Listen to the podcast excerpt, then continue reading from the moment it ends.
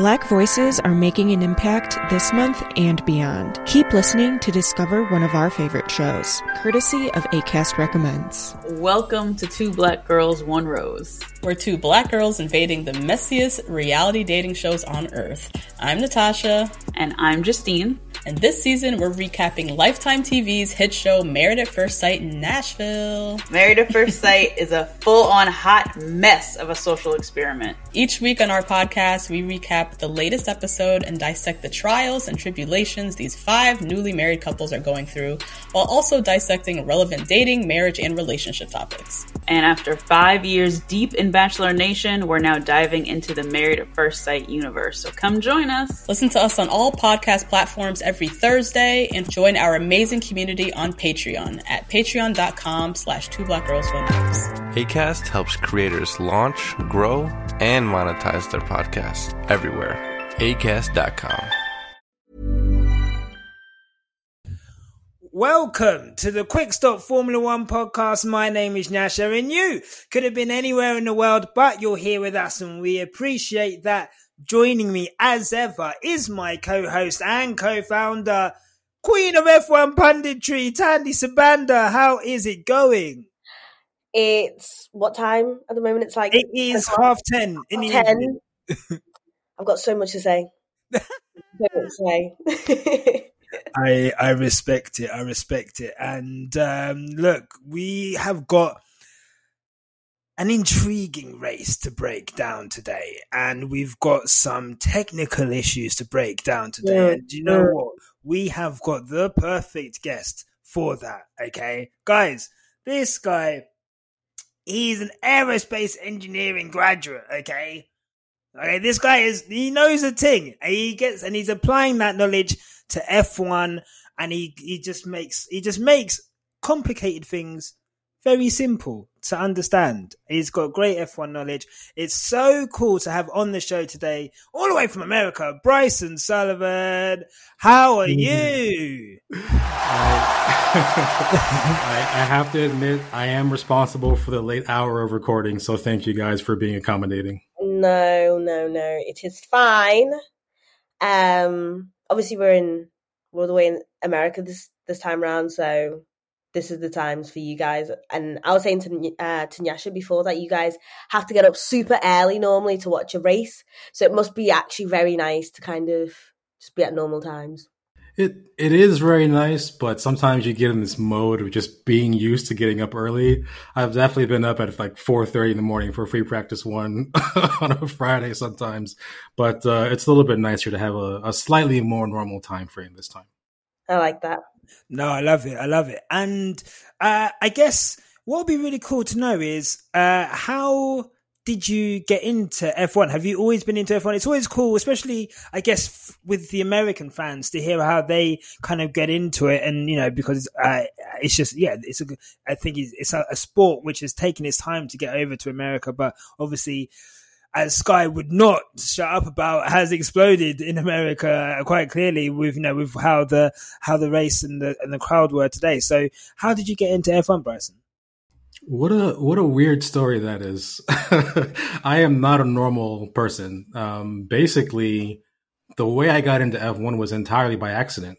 Actually, I mean, I had been aware of racing in the past in general, very cool, but I was actually you know, convinced by some of my friends to go to a race in person for the first time. And that was my first exposure at all to Formula One. It it just so happened to be the 2005 US Grand Prix that I went to for the first time in Indianapolis, which is kind of a famous race for a, a number of reasons. Um, but actually, even though that was only six cars racing and, you know, Tiago Monteiro was on the podium, the performance of the car stood out to me the sound stood out to me. The the atmosphere of a race environment stood out to me, and I just kind of been in love with F1 ever ever since then. Really, I think. I mean, my my undergraduate is in mechanical engineering, and I kind of had a love for cars and enjoyed doing that. Um, but I didn't really push it quite as far until more recently. I've always kind of been a casual fan, so to speak. Definitely a fan of Lewis Hamilton from day one, from from day zero, actually. Um, but but actually, the the thing about it is, it just has grown slowly over time.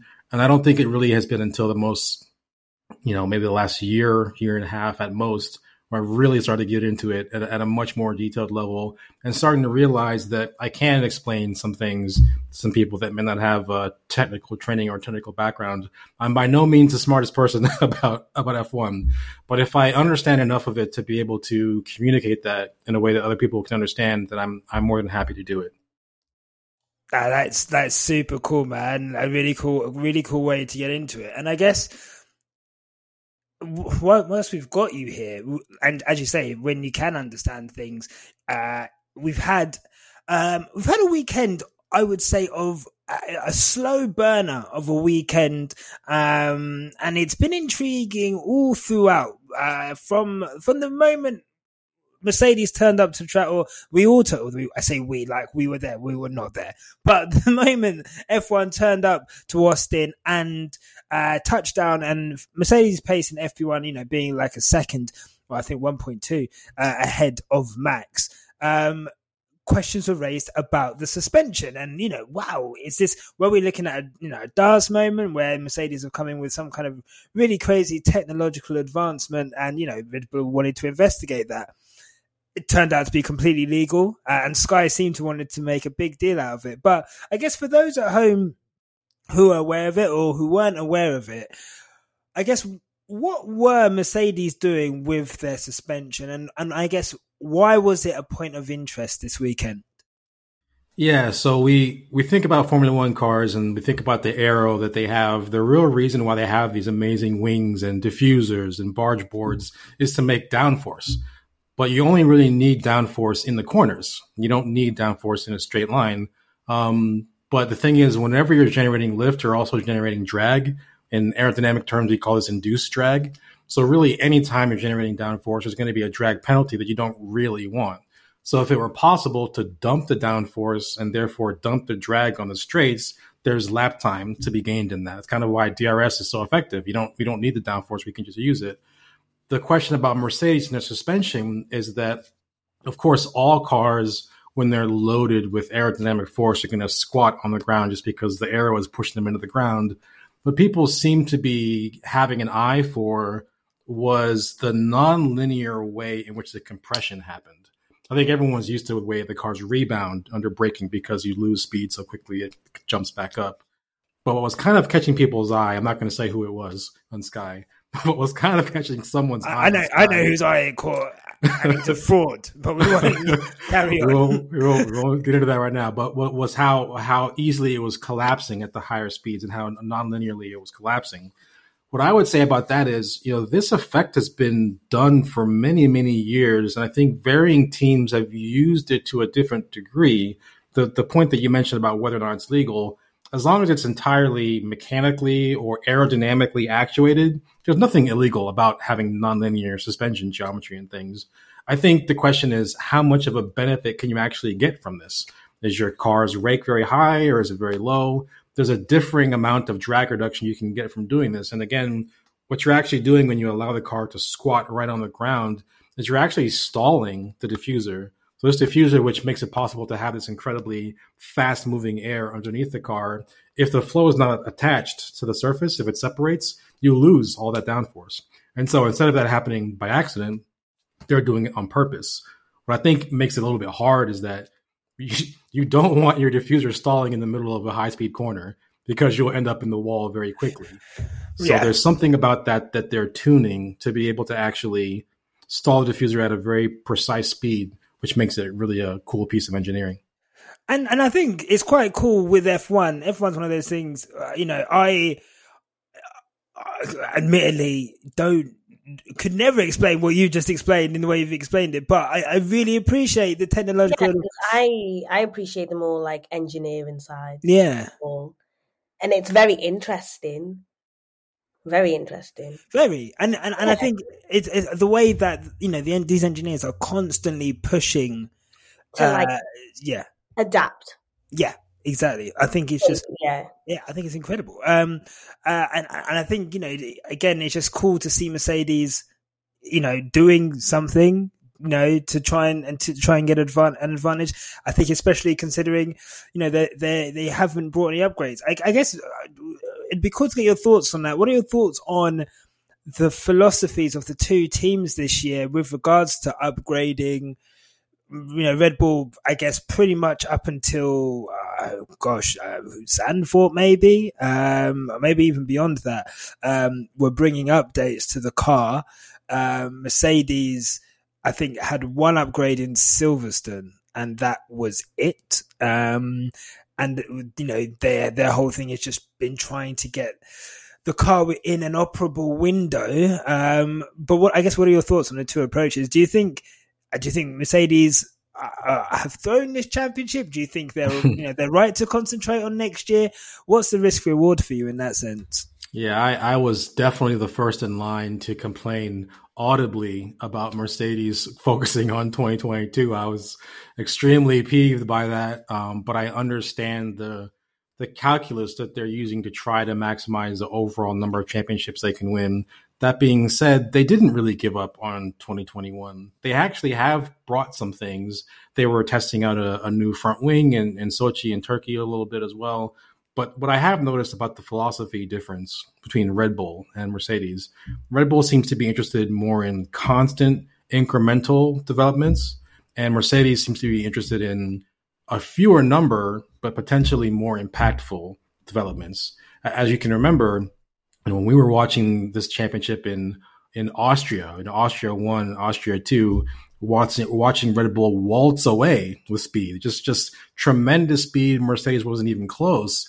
And then in Silverstone, they won the traditional pole. Lewis would have gotten pole if it was an actual normal qualifying, but they were actually really quick, and they've been much more on the pace as time has gone on. So what I what I think I'm seeing from Mercedes is it is true that they're not bringing developments with the same speed and and consistency that Red Bull is, but it seems like the ones they're actually bringing are having a bigger impact on their effective race pace. And even this weekend, you mentioned the the second potentially of speed advantage that Mercedes had over over Red Bull in qualifying and practice one, there are at least two things going on there that I think are important to talk about. Number one, Red Bull was having some serious uh, setup issues in the first session of, of, of this race weekend that they seem to have gotten their hand handle on on Saturday morning and then in qualifying going forward. They've just had excellent pace ever since then. However, yeah. we know that the bumps at COTA are a serious problem. You know, Red Bull had a, a cracked rear wing, I think, in, in yeah, earlier practice that they, they had to fix. Mercedes was their cars were getting beat up as well. So they actually Mercedes deliberately made the choice to beefing up certain parts of their car and to maybe even increase the ride height a little bit in the car to allow it to not take so much of a beating from the from the curbs and the bumps. And effectively that that loses you lap time running the car lower allows you to have more downforce, all other things being considered. And so you're kind of trading uh, reliability for performance effectively. Red Bull seems to have gone more on one side of that balance than uh, Mercedes has. Yeah. Um, I've looked, Andy, I know you also were pretty vocal um, about the uh, the lack of upgrades. Um, do you think do you think it's going to come back to to haunt Mercedes, or do you think do you think they've got it in hand?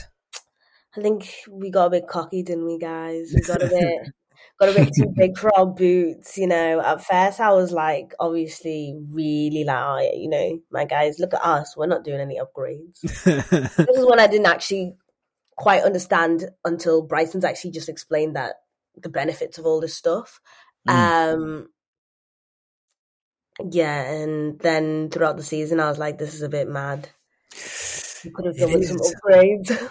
Yeah, could have. and I want them. Don't don't get me wrong. I, I want more upgrades. Yeah. I just I understand the the thought process that they're they're going through. And again, if you had told me at the end of the first day of winter testing that the W12 would be as competitive as it actually is today, I would not believe you.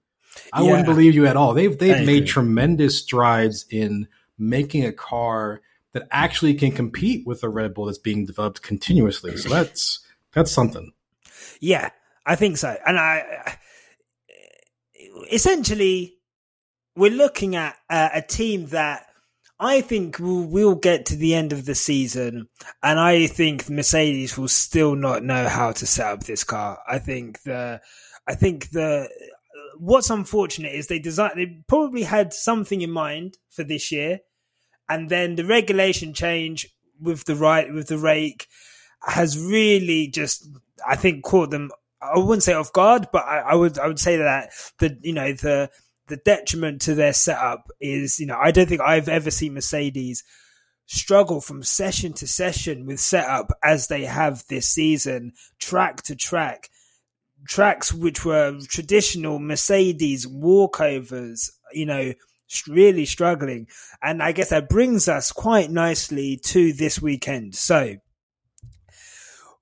for those of you who obviously you're you're tuning in at home, welcome. Subscribe to the YouTube, follow us on Spotify, uh, give us a rating on Apple. You guys will be aware that Max Verstappen has taken victory at the US Grand Prix. You can tell that Max Verstappen took a win because it's taken us 15 minutes to acknowledge it. But um, but but he did win today. It was, I would say and look, you know what? Yeah, I want to address a, f- a couple of things. One, okay, Twitter seems to have it in mind that I'm just this absolutely like fanatical Hamilton fanboy. I am. Okay, that, that, I am. I am. Okay, I am. that is true. That part is true. But I can be objective, and uh, and and yes, we will say nasty things about Max and Red Bull because we don't like them. But what we can say, and what I will say, is today was probably the most impressive I've seen Verstappen. Um, and I, I would say that Austria, obviously, he was impressive, but I think there was a very clear car advantage. I, I do think they had a car advantage today. I think it was a lot closer, but I think for him, I guess setting the scene, you know, he's jumped at the start. He's then, you know, hounding Hamilton. He's obviously quicker on the medium tyres, staying within seven or eight tenths per second. Red Bull pit him early onto hards. Uh, he opens up a, uh, by the time Hamilton comes in, uh, he's opened up, I think, around a, a six, maybe six or seven second gap. Um, and then uh, Hamilton starts to eat into that gap. Uh, he gets to within two, uh, maybe two and a half seconds, two seconds, and Red Bull pull the trigger again on lap 30 or 29 or 30, uh, essentially leaving him uh, with 26 laps to do uh, the rest of his stint on hards. Mercedes uh, don't pull the trigger until I think lap 39 or so, 38, 39. Um, so they have a nine, nine lap offset and the plan is to close down what was uh, a seven second gap uh, to Max. Uh, they were thinking it was going to happen in the last three laps. It doesn't happen. The gap gets close. It gets close. At some points, Max, I think, uh, opened up a little one tenth here, two tenths there. Lewis obviously struggling in the dirty air and never actually able to get into DRS at all uh, in that last stint, um, which was uh, not expected. And Max takes the win. So, Thandie, I'll come to you. I, I, know what your thoughts are. We've we've had our own little cry before we came online, but um, but Bryson, how impressed are you with with Max and I think and Red Bull as well today? Yeah, if you starting with Red Bull, if you think of how far off the pace they were at the beginning of the weekend, to come back and be that good is is pretty impressive. As far as Max goes, this is this is Lewis Hamilton we're talking about, chasing you down with fresher tires at the end of a race with a championship on the line. That's that's pressure, right? I promise you, yeah. nine time nine drivers out of ten will fold in a situation like that. They will make a mistake. They yeah. will lock up. They will do something, and Lewis will beat them. Lewis will beat them. That he's done it so many times before. And if there was even a sniff, a little, a little hint that he could get him, he he would have gotten him for sure. So yeah. yeah, Max Max did did a great job today in terms of of not only having the, the pace advantage that you said, but working within the strategy, but actually fending off the pressure that Lewis put on him. That that's pretty impressive. I yeah, it was very very impressive. Um, Thandie, I'm going to ask you a question. I'm looking at our Twitter right now, and uh, it's going off as per usual. Thank you, everyone, for your interaction over this Your weekend. We we love it. Um, a few messages about the Mercedes strategy. Um, do you think that there was any more that Mercedes could have done today? No. No. Guys, yes, sometimes we can blame strategy.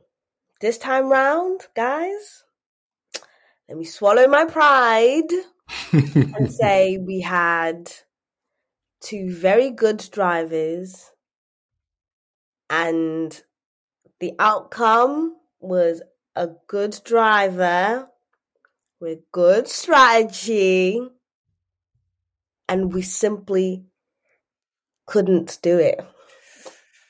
Can do it. Sometimes not every it's not every day blame people because then we become those people. We become Yeah, those like people that. who oh god, like we become Man United or like do you know what I mean?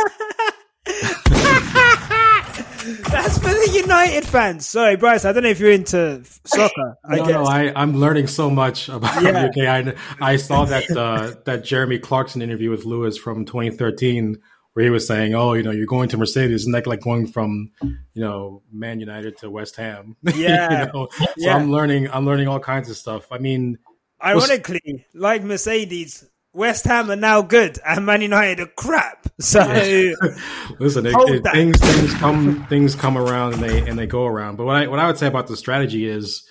thi- This was a race that was won by the finest of margins. You, you think it was Yes. won by like 1.1 seconds. No, that's not true. It was won by less than that because if Lewis had gotten ever so slightly closer to, to Max, he would have been in DRS range. So this race, this race was probably won by two or three tenths if you actually get down to it. yeah, yeah. uh, So I've just been tweeted. Tomo has just said many L's were taken on the predictions front. Um, I I took an L because I predicted a Lewis win. Whoa, I don't want to know that now, bro. Don't. I'm I'm recording a podcast, bro. Thank you for letting me know. Big up, Tomo. Um, but Tomo's- yeah, Tomo's I- he is great. He is so good. Uh, and I believe we'll keep that intact. But I'm pretty sure he's on next week.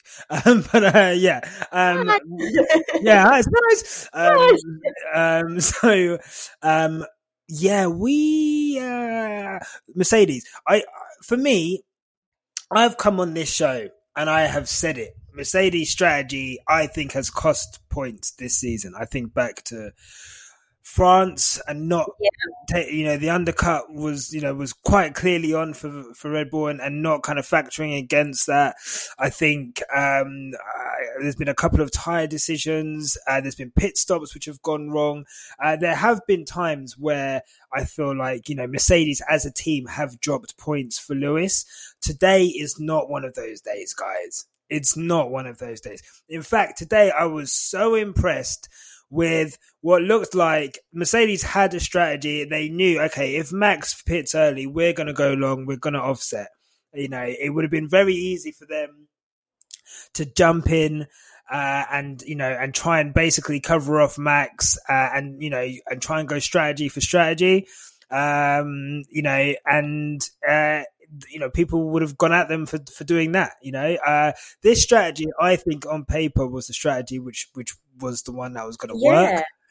Um, but that Red Bull car and Max is and Max is not someone who's known for tire preservation, by the way, but he Mhm. quite clearly kept tires in the bank to be able to keep uh, those couple of tenths that he pulled out here and there uh, in the last three laps.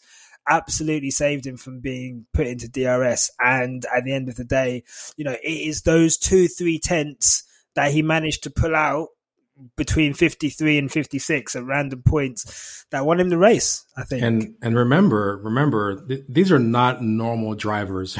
Max and Lewis are like really at the top of the game right now. Just to give you a, a feel for what I'm talking about, Checo finished like 35 or 40 seconds behind them at the end of the race. Now, Yeah. granted, he, he did have issues with his uh, drinks bottle, which I will account for. I'll say maybe 10 seconds off of his time will be due to that, the physicality of driving without drinks. But still, that's a huge gap. I mean, they were both Yeah. pushing each other incredibly hard today. Hundred percent, I was, hundred I was percent. literally going to say Checo did really well today. What do you think about that, Nyasha? Yeah, yeah, yeah. He done all right. He done all right. I, I'm gonna give the water thing is a madness. Um, It is.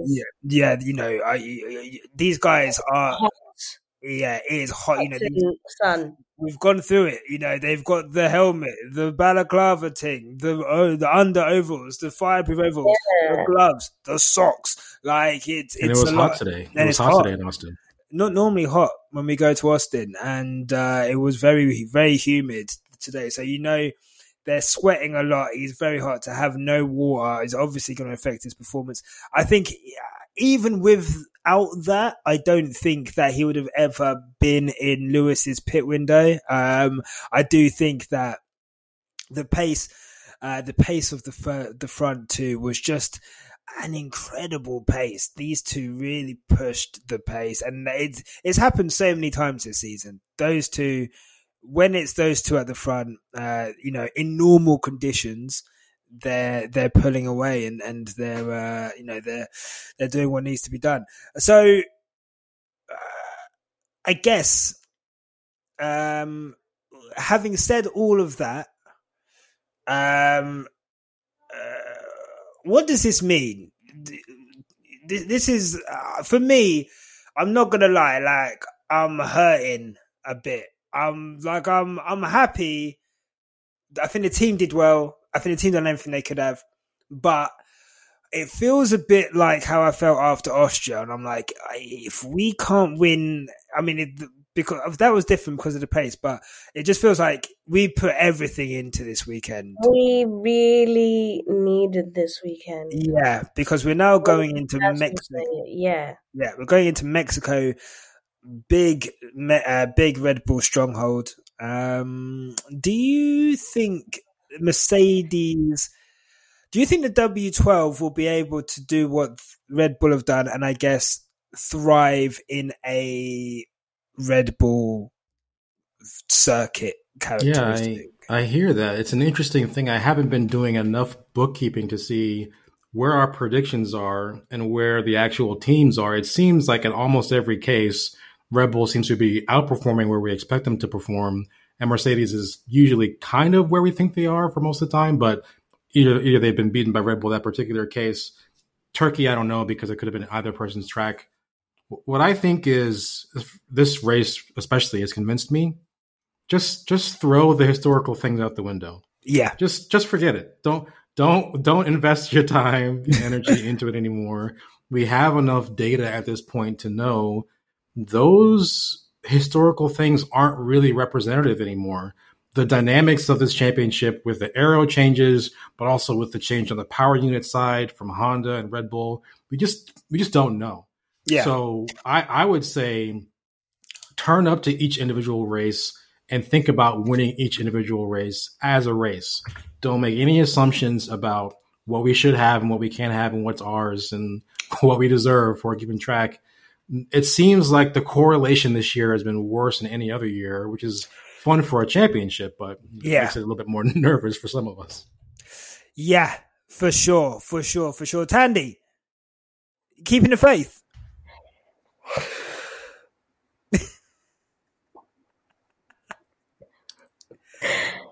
Thandie.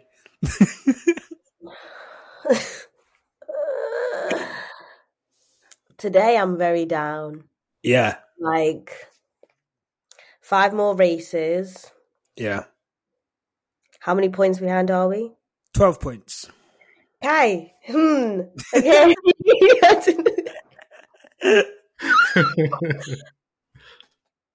you know what? My goat is my goat. Yeah, Whatever happens, this is Lewis Hamilton, a legend amongst us. yeah, He's broken records during the season. Yeah, we've got to we've got to keep the faith, guys. However, It's not coming home, guys. Oh my god! Whoa, whoa, wait, Whoa. wait, whoa! This Like, is I'm just, unbelievable. I'm Breaking just trying. I'm, just, I'm trying. I'm trying. Here, here, here's what I will say. Here's what I will say about this. I understand uh-huh. where you're coming from, Thandie. I, I hear you. Uh-huh. But here's what I will uh-huh. say.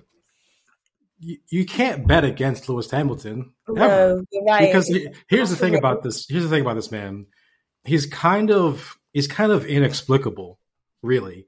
There's no he he's far better than I can have any rational explanation to explain why he's as good as he is. And he has no give up in him. He just doesn't have it. If there's any chance Yeah. whatsoever to even kind of grasp a championship, he's going to do it. And historically, he gets better as the season goes on when the championship is closer. Remember, we're late in the season. There could be retirements. There can be clashes. There can be any number of permutations of the things that can happen to swing the championship one way or the other. The 12 points sounds like a lot, especially when the cars are running as consistently as they are. But the fact of the matter is, this is an extremely close championship. It's one of the closest we've had in a very long time. You, you can't count your boy out. You got to You gotta. You, you gotta. You gotta have it. God forgive me.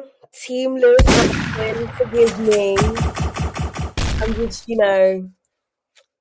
Yeah, how dare I say that, guys? I'm not. Let's I'm not saying it's easy. I'm not saying it's easy. I'm just. How I'm just dare I say that? But yeah, it's um, it's a scary time. But as I said, my goat still stands, and we we go again. We go again. But We- today, I'm going to say we're not blaming anyone. Yes, I think I think that's it. I Yeah, think that's it. I think there's. I don't think there's anyone. I refuse to hear anything about strategy or like Yeah, anything. I think It- you're right. Was what it was. Look, we've we've this season we've seen this guy reach 100 pole positions. Mm, Okay, we've seen this guy reach 100, uh, 100 wins. mhm. You know, the, his career is solidified. You know, and even look, let's say it doesn't happen this year. I'm not that I'm saying it is not going to happen. I will never say that, but well, I have said that, but I'm not saying it again. Let's say it doesn't. Let's say it doesn't happen this year. It doesn't diminish Hamilton at all, and it doesn't diminish who he is as a racer. I don't think. I think brake magic aside, Imola, um, and oh yeah, I mean brake magic twice has happened, hasn't it? But like, you know, I'm trying to think of pure and then hitting the wall the pit wall in Russia. I think There's Uh, so few things. The only thing I think of Yeah. is in Bahrain, at the very, very end of Bahrain, he did go a little bit wide in one corner, maybe, Mm. but we forgot about it immediately. Oh yeah, exactly. You know, I, I'm talking pure Lewis Hamilton mistakes are few and far between. This championship, if it is lost, will not be lost because Lewis Hamilton is not the greatest driver of all time. Okay, and I'm sh- I'm I'll put everything. If he doesn't win it this season, Gotta tell somebody. next season is it's long for you, man. It's Yeah. absolutely long for you, man. Because So, these no types of- Mr. Nice Guy no, no, no no. more Mr. Nice Lewis. What I was going to say is that these these types of championships where you don't have the kind of pace advantage that you would have otherwise really show just how good a driver actually is. When you, when you see, I mean, look, Valtteri is he's been better of late for sure, but the the differentiator between a good driver and like a legendary driver is the ability to drag results out of inferior machinery. And Yeah. when the machinery is really not there, people who are very, very good but not great, they just fall down the order. Where where did Valtteri finish today? Like tenth, ninth? fin- he um be. He did finish sixth in the Sixth. end. Um, he, he he made he made some places up in the end, but, but what I'm saying is that there's there's no way that he was anywhere close to where I would say Lewis could have been if he had started in the same position. Great drivers pull results out of bad cars. yeah, and I and I think Lewis has done that repeatedly this season.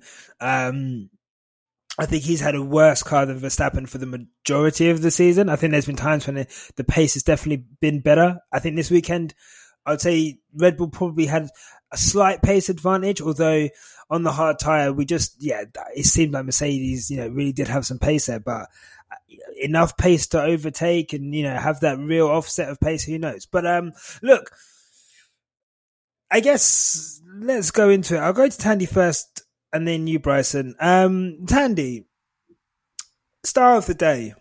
Um, who's your star of the day? Yuki Tsunoda. Ah, let's give a little round of applause yeah. for Yuki. You know, I was happy with Yuki. So my boy going, got top ten. Where did he end up finishing? Top ninth. Uh, he was ninth. He was ninth. Yeah. I'm proud of you, Yuki. I'm proud of you. You know that? Proud of you. proud of you. Proud of you. little, little pat on the back, you know. I'm really been worried about Yuki. I'm really worried about him. really worried about him. Um, and he's just had like a couple of really, really shit races. He finished. Yeah. And he showed them exactly why he was hired. So good on Yuki. I th- uh, yeah, I think I, I, think Yuki uh, last couple races actually. I think he did well in uh, Turkey. Uh, I think he fended off from Hamilton for quite a long period of time in Turkey. Oh, yeah, good, I do remember that. Yeah, good, good defensive skills. Uh, yeah. I think he qualified to. He got into the Q three again uh, this weekend, um, and had a really strong race. You know, um, and he is slowly but surely coming into his own. Um, yeah. and it takes time. You know, he's a rookie, probably you know the least uh, least single car experience of, of the rookies that have come through. Um, yeah, I hope he enjoys the states. You know, get yeah. a couple of little trainers. okay, you hope he's had some retail therapy alongside the um, um, Bryson. Uh, thoughts on Yuki Tsunoda's season, uh, his talent, and and yeah, where do you where do you think? Uh, what, what do you think of Yuki? Uh, I would be lying if I said that I've had complete confidence in Yuki for the entire season, and, yeah. and I think he himself would agree with that statement as well. I think he obviously has potential, but whatever it is, it just seems like it's taking more time to kind of bring out of him. I definitely think that he had a better weekend this weekend. Um, I definitely think that the influence of Alex Albon is actually helping. I it's shocking that it could help so quickly, but I, I actually do think that having Alex in his corner and telling him what he needs to hear, not only technically but also just as a friend, is a very useful thing. Um, I actually think that the 2022 cars may actually suit some of the newer drivers more than the current F1 cars. And what I mean by that is the F2 cars are like heavy, they have less downforce. They're still very, very quick, but they aren't quite, they're nowhere near as performance as the current Formula One cars. The next generation Formula One cars are still going to be far faster than F2, but they're going to have less grip, right? They're, if they're going to make up the lap time, they'll do it in different ways in the current cars. They're not going to have the extreme cornering loads that we see right now. They're still going to be extreme, but not quite so much. And the tires are going to be the low profile tires with the bigger wheels, which F2 has already been running for a while. So I actually have reasons to believe that Yuki and and Mick Schumacher and whoever else is running is currently a rookie. I don't care about. But whoever these people are, they will have a better chance. They will have a better time potentially with next year's cars than they are with with the current year's cars.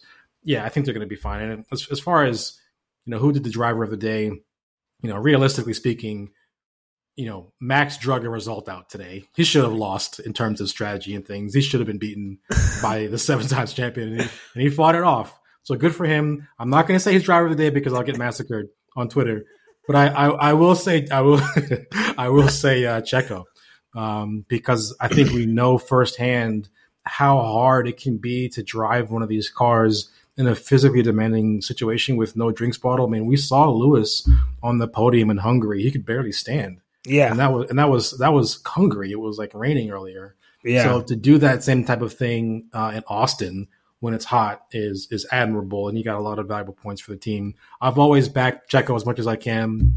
I didn't mention before, but the people who actually convinced me to go to the Indianapolis Grand Prix in 05 were Mexican friends. Some of my friends are Mexican, Ah. very fanatic about fanatic about Formula One.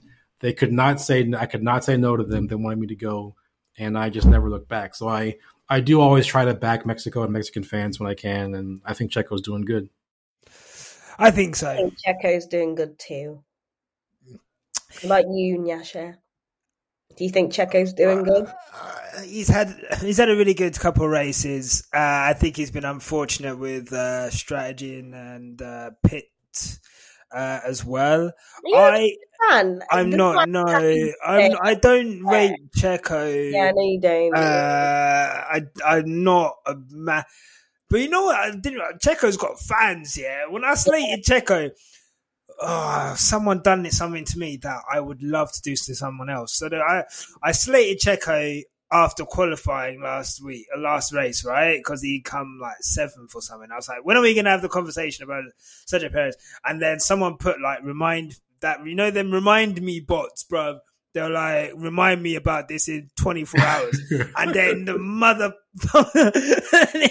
and then he fought off Lewis and then he ended up finishing uh, on the podium. So, and then obviously he's had a good race today. So big up that Checo fan who absolutely owned me. I, look, I can admit, I can admit when I've been owned. Okay. I, I, Hey, don't quite- don't hate on remind me but I have remind me bot tweets for like a year from now. Don't even, Oh, don't even yeah. worry about it. But I got I've it. I've got a couple remind me. I've got a, but now I'm definitely going to be abusing it. Yeah, no, I've got to Yeah. remind me bot on someone. I think about Lewis winning the title that's coming in on December something, and I'm like, oh, I can't find the tweet. I'm trying to delete it, but uh, no, uh, remind me bot's good. Look, yeah, big up Checo. I um, I I think that if he can keep up this level of performance, and that means qualifying third and being up there with Max, and he's justifying being there. I don't think qualifying in seventh and then always having to do recovery drives is what I would class as being a good second driver.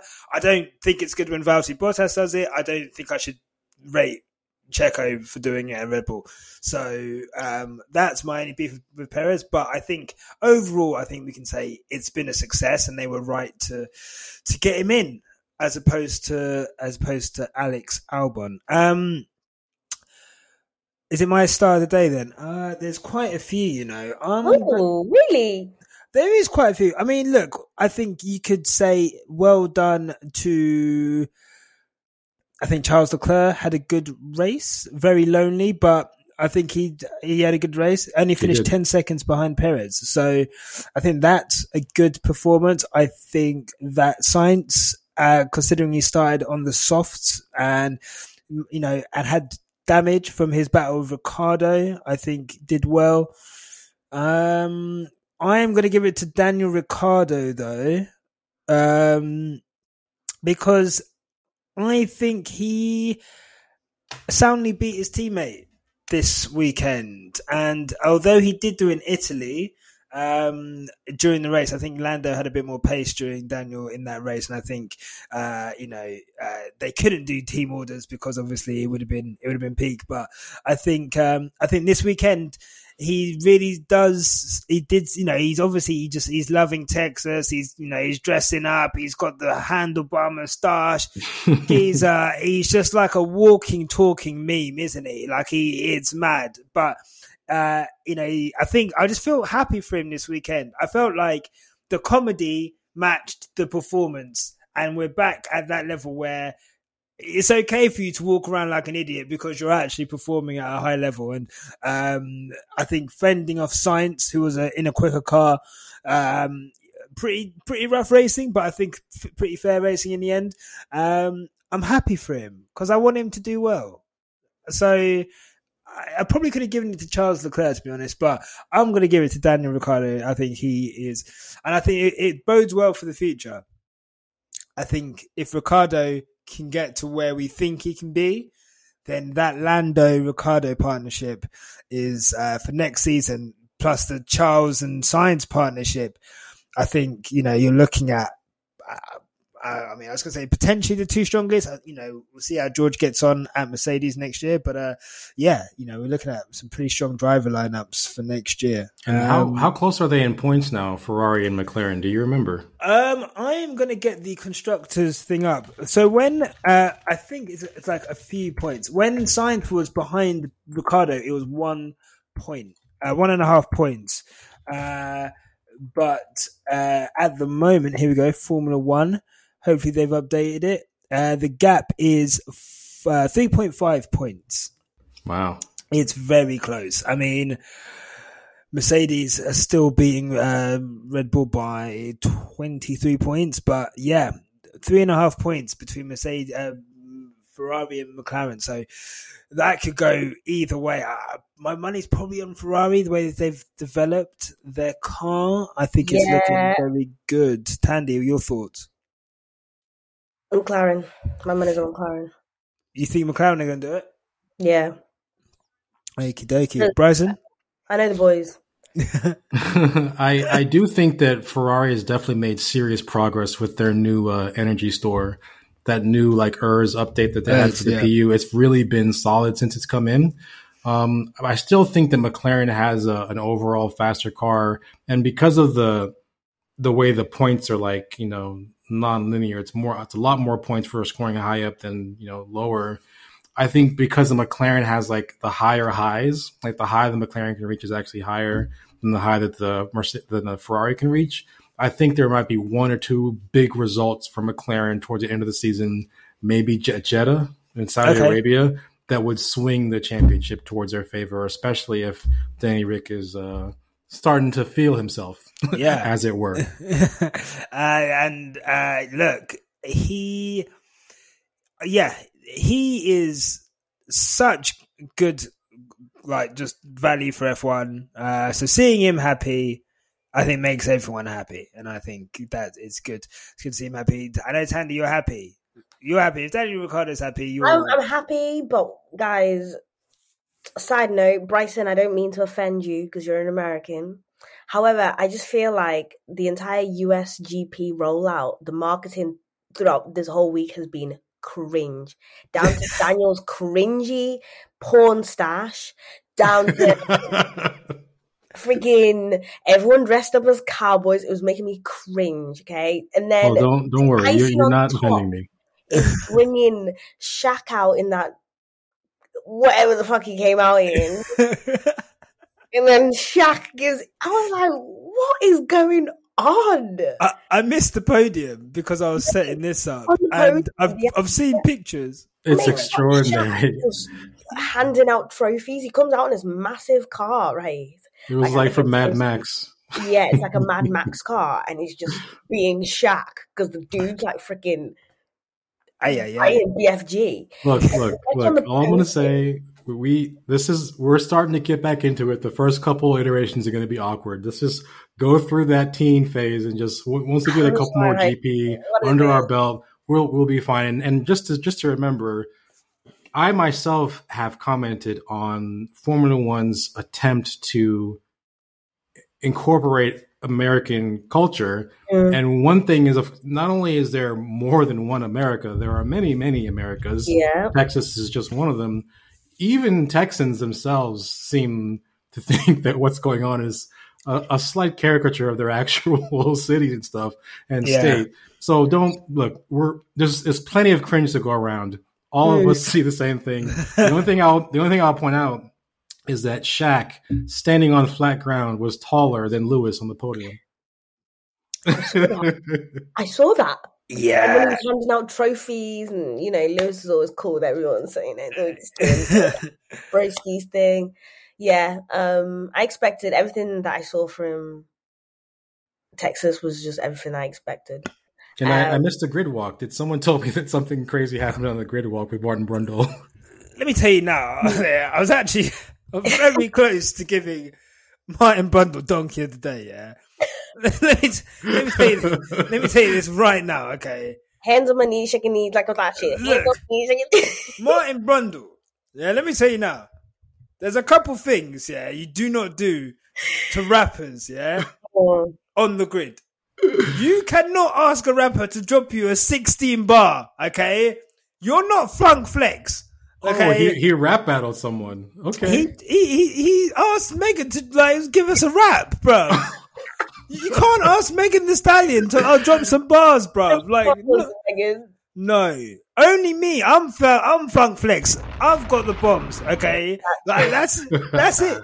Like you can't. Honestly, I was like, I was like Martin. Like I love you, but Martin, no, because I could sometimes you can tell Martin's about to say something stupid. yeah, it's like, oh, dad, And as soon as- dad, don't do it. as soon as he said, Megan Stallion, Megan Thee Stallion, I said, oh. You know what? The problem is, yeah, they've gone in his ear. They've gone, Martin. That's that's Megan That's the Stallion. Megan. She's Megan. a rapper. She's a rapper. And Martin's gone, oh, oh, okay. Uh, Megan, Me- Megan, give us a rap. She's a rapper. She's a rapper. You're a rapper. Okay, we'll give us a rapper. You ask her about anything, Martin. And then he and then he like trying to get an interview with Serena, and Serena's just like she said Yeah, no I- once. Oh, that Serena segment was really. And then and then he tried it again, and he's like, no. Well, it's just but here's like, the thing: but, uh, Martin has always can had some incredible grid walks. They've always been awkward because they're unscripted. Yeah. So it's, Yeah. it's not that much of a surprise. All I'll say about it is that well. I, I think here's a problem with what Martin did with Megan Thee Stallion. He doesn't ask like Seal to sing on the grid, or like he doesn't ask Ben Stiller to act. right? He's only Yeah. doing this to her. There, there's something fundamentally wrong there that I think a conversation, a, a fair conversation, maybe over drinks, could help could help him understand in that not every aspect of culture can be like broken down into a tiny thing that you can just spit out at one moment. Just let people enjoy the race. They're here for the race, not to talk about work. So that's my take. And you know what, Sky? Maybe you would have got some bars from Megan Thee Stallion if you had young black people on the grid walking around, and so all these people like Serena Williams, we know. I could have got you a Megan Thee Stallion bar. I could do that. A, a Yeah. single bar, at least. I said, even just like a quick two bar. Do you know what I mean? Give you the most. That clip would have been viral if it was me. Yeah, yeah. Uh, there are some faces there. Yeah, Okay. There were there, no, there were there were a lot of a lot of cool faces. Overall, the grid I saw Young Thug. You know, I don't know if it was him though. I saw Young Thug. There was a lot. The Burna Boy was there. There was obviously Chris Bosh, who said he was a uh, you know Hamilton fan, which was nice. Uh, obviously Serena, Ben Stiller, uh, George Lucas. Uh, there was a as a bag of famous people, uh, famous people there. It was cool. I feel like Miami is going to be insane. It, it definitely will be. And I, you you guys may or may not know that I'm from Miami originally. I'm Oh, not sure if I okay. told you that. Oh, Um, I don't I don't live there anymore, but I, I do go home uh, and from time to time. It is going to be pretty extraordinary. I think I'm the thing I'm most excited about is for the wider F1 community to realize that America, the United States, is not synonymous with Texas, right? Like Yeah. I'm, I'm very like they're not going to be able to like do these normal things that they do in an attempt to uh, pay homage to American culture. Yeah. It'll be a very different thing. So I'm, I'm looking forward to it. I feel like it's going to be a blacker event. Like me and Nyasha are definitely gonna make we're, it to we're- Miami. we're going out there by hook or crook. We'll be Yeah. there. Don't you? Don't you worry, when we have to busk, bruv. You know, I'm walking. live on the internet. You're gonna walk I'm un- walking under there. the ocean. Yeah, Under the trust me. ocean. I, I'm gonna build like a, a tunnel. I'm, I'm just fucking walking there, bro.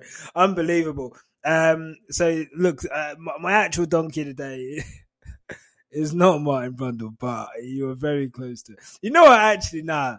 You hold that, Martin. You're my donkey of the day. Um, Bryson, who's your donkey of the day? I mean, I, it's Fernando. I'm sorry, it's got to be Fernando. Go! listen, listen. You know, Fernando is an incredible driver. Uh, no one would really question his his skill in a, in a in a broader sense. He gave Lewis Hamilton one of the hardest championship fights of his career, no question. Yeah, But the move that he attempted on Kimi was it Kimi or was it Giovinazzi? as Giovinazzi. Okay. The move that he attempted from so far back and he so clearly outbroke himself and then just said, No, this is I'm gonna I'm gonna stick this out. Let me just see if I can play around with this. And I'm like, Fernando, I understand that you are making jokes with the FIA about them penalizing and not penalizing people. You're doing your own social experiments to see if you're to be penalized, don't don't push it, hermano. Don't don't push it. I, Thandie, um, thoughts on Alonso? I, I, I, I honestly, I'm Obnoxious Severus Snape. You've come to ruin everyone's day. If I see him in rear view, coming to ruin your day. You know that one teacher that used to just harass you in the corridor? yeah. You Come- be minding minding your business. Trust. He's coming to tell you to, to put your button up or Tuck your shirt in. Uh, you got you got homework for me? That's him. No, ah, he's Comes he- to ruin people's day. There's nothing great about Alonso right now. Like he's just he actually gets off on it. He gets off on all this. he's a dickhead. I'm sorry. dickhead. I'm sorry. Like I'm, I'm, I'm I, I. Sometimes, yeah, I will take getting canned on Twitter. I chat shit. Okay, I, I run my mouth off. I'm a mouthy guy. I've got opinions. I understand. you might not agree with that opinion, but when it comes to Fernando Alonso, that is the most unreasonable cooking I've ever received. Okay, I did not deserve to get quote tweeted out because I said that Alonso, what he done in Russia was bullshit. And now we're back again. This guy is supposed to be one of the most naturally talented drivers we've ever seen on the grid. And his whole season now seems to be boiling down to some weird obsession with, well, he done it, so why can't I do it? Like, what the fuck are you doing, bruv? I'm tired of it. I'm tired of it. I'm sorry, yeah. I like I cannot believe that we uphold someone who's doing this shit. There was no way he ever thought in a million years that that racing move, that move on Giovinazzi was going to stick. Just because he got bullied, okay, and Giovinazzi done him over before, he thought, well, I'm going to do him over now. And it's just like, guys, was it Giovinazzi or was it Raikkonen? I can't remember. I must have been Raikkonen, sorry. But, you know, you, you just can't do that. And I just, I find it just a bit pathetic, to be honest. I, I just, and his fans love him for it. My goat doesn't do that shit. So if that if that's what your goat is up to, fair play. Uh, You know, uh, he definitely I beats. think it's really weird as well. Like I'd really look at you weird if you were like, "Oh, my Formula One goat is Fernando Alonso." That's a I really it- weird statement to say. I think it's sus. I think What- sus. what's the closest? Yeah. What's the closest Lewis has ever come to that? Maybe, maybe Kimi with Kimi Räikkönen in Spa in two thousand and eight. 2008. and and he gave the place back. He gave it back and then he just done him fully over straight it- away. Fully gave the place back, and I would say was wrongly had a victory taken away from him. Yeah. But look, I'm I'm not British, but even I was like, come on, bro. Like, come on, bro. Like, come on, bro. What are you doing, man? You can't, Fernando. That's never gonna work. So I, I, Yeah. I hope he, I hope he tries to be a little more, uh, behave a little bit more becoming of a champion in the future. I'll just leave it at that. He's got no class. Anyway, Thandie, Thandie, uh, your your donkey of the day. Hmm. Not so much um a donkey, but like a R. Mm. Um, Pierre. Oh, okay. You sad Yeah. for him? I'm sad for him. Like I, I, I did actually try and find like think of a donkey today, and I couldn't think of one. Okay. Um, but yeah, I was really sad about Pierre. Um, he's not had some luck recently. His No. season seems to be going down the shit slightly. Yeah, Um, but he's all right. I feel like we all know the talent that Pierre has. yeah, that Pierre right. has. He And I guess uh, Pierre kind of being out gave us for once a week where we we haven't had a, a week where we kind of just love on Yuki.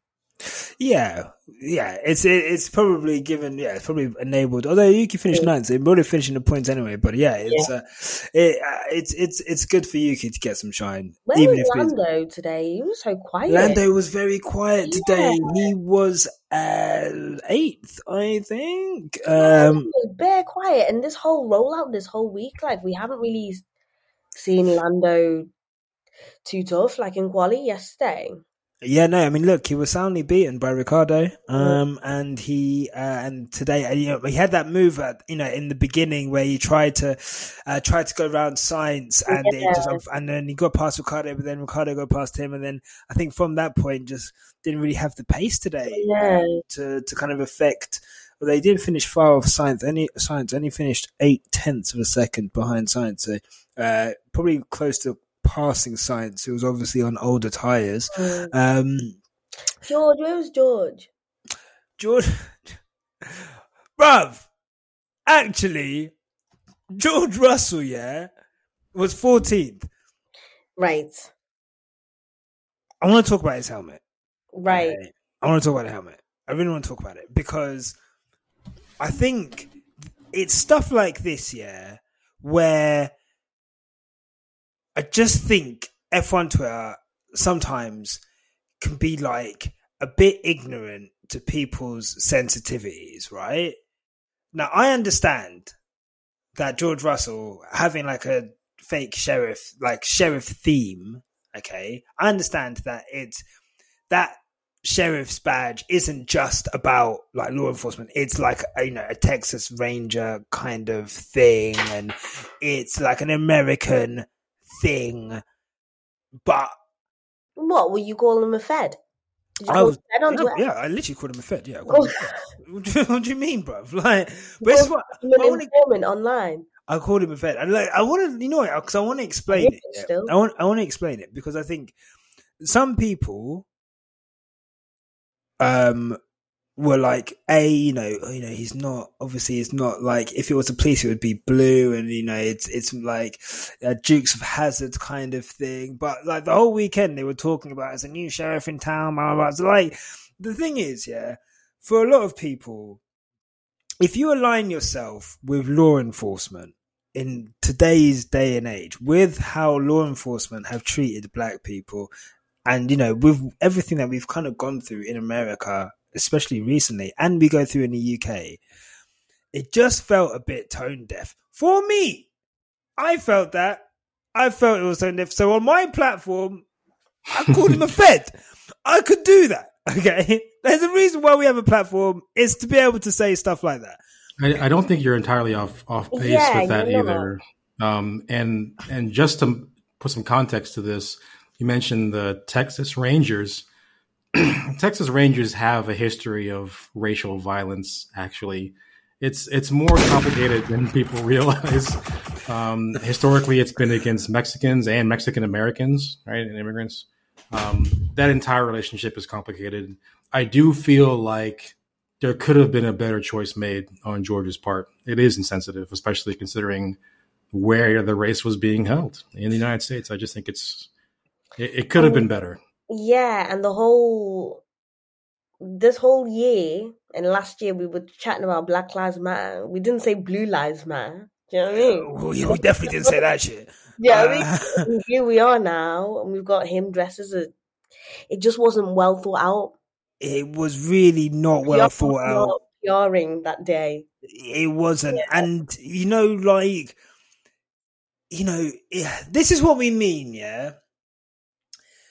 We get, we get pissed off because we had, you know, we have this whole debacle where, fine, some people don't want to kneel, and George kneels, so it's not like he's not doing that. But some people don't want to kneel, and people are saying they're doing their own reading and learning, and they're doing their own work against racial injustice and whatever. And but then you see stuff like this, and you see like the "We Race as One" thing plastered next to this sheriff's badge, and it's like, how much work have you done for you to not realize that that is insensitive, or at best, yeah, I'm not saying it was uh what do you call it? I'm not saying that he done it as like an inflammatory thing, but it was a bit cack-handed. Like, you know what I mean? And for, uh, you know, for, for Williams to then just like tweet loads of sh- stuff about it and it, for it to be part of like a PR rollout, uh, you know, and considering your, your teammate next season is A, the only black driver on the grid at the most basic level, but B, literally one of the foremost activists, obviously in the sport, but in the world, Mhm. um, it just like smacks of ignorance. Um, uh, I hope Lewis sits him down, and next season he will feel it. I think at the moment he's probably quite cosseted away from that kind of stuff. But next season he'll have no choice but to, to be in and around that and, and exposed to that. And I, I hope he changes. Uh, I, yeah, I I don't know all of the details and the dynamics of politics and things in the UK. Hmm. I only know George as a driver, right? As as a person who drives a car.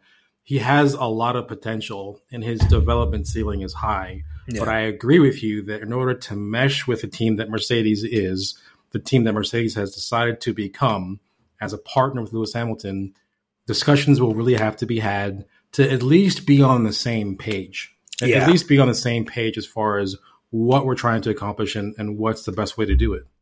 That's really well put. And uh, FYI, in, in the UK, we have obviously two major parties, Labour and Tory. Labour's more like the Democrats, Tory's like Republicans. George is a wait, massive I, fucking... I, I don't know. I, I have to I have to disagree. There is nothing like the American Republicans. Oh, yeah, well, yeah. Well, they are an order of magnitude in a different yeah. direction. We I, I don't know, man. I'll, I won't can get show you.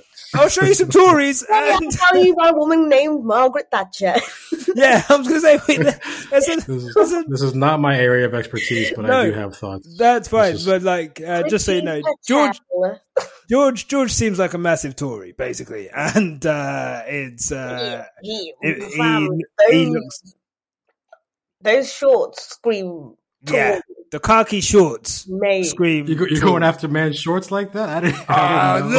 look, you you must be new to this. His name is even George Russell scream. Yeah, yeah. Tory. Even his little Thunderbird face. I'm telling you now.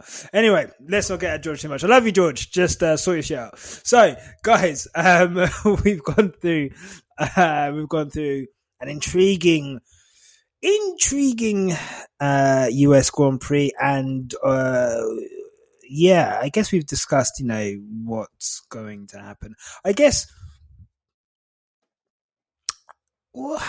How do I put this? I guess instead of I guess discussing you know quickly what we think is going to happen in Mexico because you know we really don't know.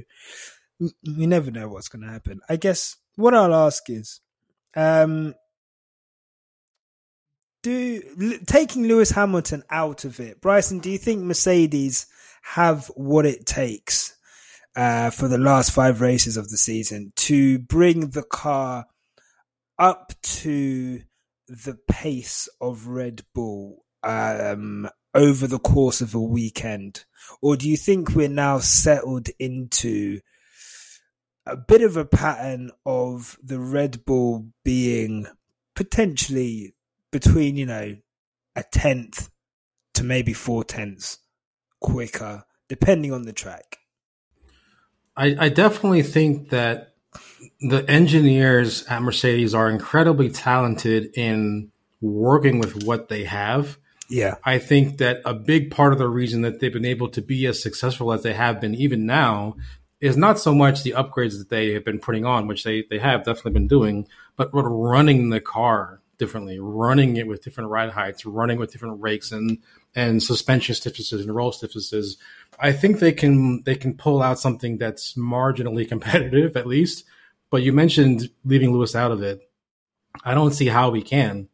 The only way that Mercedes can can win that championship for the constructors and even have a shot of, of doing anything with drivers is because Lewis is an X factor. He he has the ability time and again to do things that seem inexplicable and for other people to do. And that's why he is who he is, right? So Yeah. he's going to give it everything. Uh, I think Mercedes can give him a car to fight with. I do think this circuit dependence is going to be important because uh, altitude is going to be important for Brazil and for uh, for Mexico, and just the track layout is going to be very important for Jeddah. And don't forget, they're changing the final sector or the middle sector at the end of it at uh, Abu Dhabi as well. They're changing some corners to make it a little bit more interesting. So we just have to fight. Is what it really comes down to. Show up on the weekend, get maximize every opportunity, every practice session, and just go for it. We'll see where the cars end up. Can't disagree with that. Thandie, what are you? How are you feeling? Are you feeling more positive than you were? before Yeah, yeah, yeah. I definitely liked Bryson's like pep talk to remind me who the hell I'm back in. Yeah. Um, so I feel like that is that. Um, I had tweeted like, guys, I don't think it's coming home. And I tweet it. I don't tend to like like to delete tech. Like oh, did you delete it? I haven't deleted it yet, but I think. Do you know what I've been thinking? Everybody who liked it, I'm blocking you because you're clearly off. it was a trap. It was It a trap. It was a trap. Nice, I nice. I like how you shifted blame there. Yeah. like, like it's not my fault for tweeting it. It's you, it's you guys I was, for I was liking in the test. This was, a, this was a test. It was a test, but you guys failed. Whoever whoever liked that tweet, you Mhm. guys failed. You Guys, failed. it's this has been an absolutely lovely podcast. Uh, honestly, yeah, Bryson, you you're calm and positive demeanor has absolutely Thank lifted me Fantastic. out of a funk because I was I was I was very sad. I'm not gonna lie. Yeah. Uh, that Red Look, Bull we- performance this was, was a tough- scary. This was a tough day for for Mercedes and for Team LH, but you just got to fight. You know, you just Yeah. got to fight. and You got to take the chances until there's no chances left. Hundred percent. And you know what, guys? We, I guess most of the, a lot of the people listen to this, but I say we. I pick out the people who do not support Lewis Hamilton that listen to this blog. I, you're Yeah. bad. Actually Yeah. commented on our video and was like, I listen and I'm a big Verstappen fan. And I was Yeah. like, Whoa. I respect that. I respect that. Because look, we're, we're not actually that bad. We're worse on Twitter than we are on the podcast. But you know that's that's Yeah. just how it goes. Sorry about that. Um, but uh, but yeah, look, uh, we support the greatest driver of all time. It is undoubtedly one of the greatest uh, title races of all time. There's going to be twists and turns. You never know. You know, look at what happened in Hungary at the first corner. Look at uh, look at some of you know Russia and how that changed on the last lap. Like we really don't know. You know, there's hundreds of laps worth of racing, um, and we have 125 points up for gra- I can, I can never do the math on those things, but uh, there's a lot of points up for grabs, and there's only 13. Uh, there's only 30, 12 points gap. So Yeah, because Lewis got fastest lap, didn't he? yeah, Lewis got fastest lap, points. and you know things like that are going to be important. Valtteri Bottas hopefully will be back up towards the front. You know, I mean, unless he has to take an engine penalty every race, I don't know what's going on with his engines. Every Um, race. Every race. And to be fair, Val- Valtteri, you're lucky actually. You've not got. I thought we were going to get corned this episode, but we're going to circle the block for you. But you're lucky because going through traffic is an issue for you. Yeah, yeah. But I feel like everything we've said about Valtteri, I, I feel like honestly, if we talk more about this guy, people say we're bullies. But I, I'm, I'm just saying, Valtteri, I saw the performance. you know, we didn't shoot. We just, you know, cornered in Yeah. and said, I'm watching you. We're watching you, bro. Watching You're under surveillance. Okay? um, but guys, thank you so much, Bryson. Where can people find uh, your incredible insight uh, on Twitter? And I know you guys have a Discord as well for anyone looking for uh, technical F1 uh, chat as well.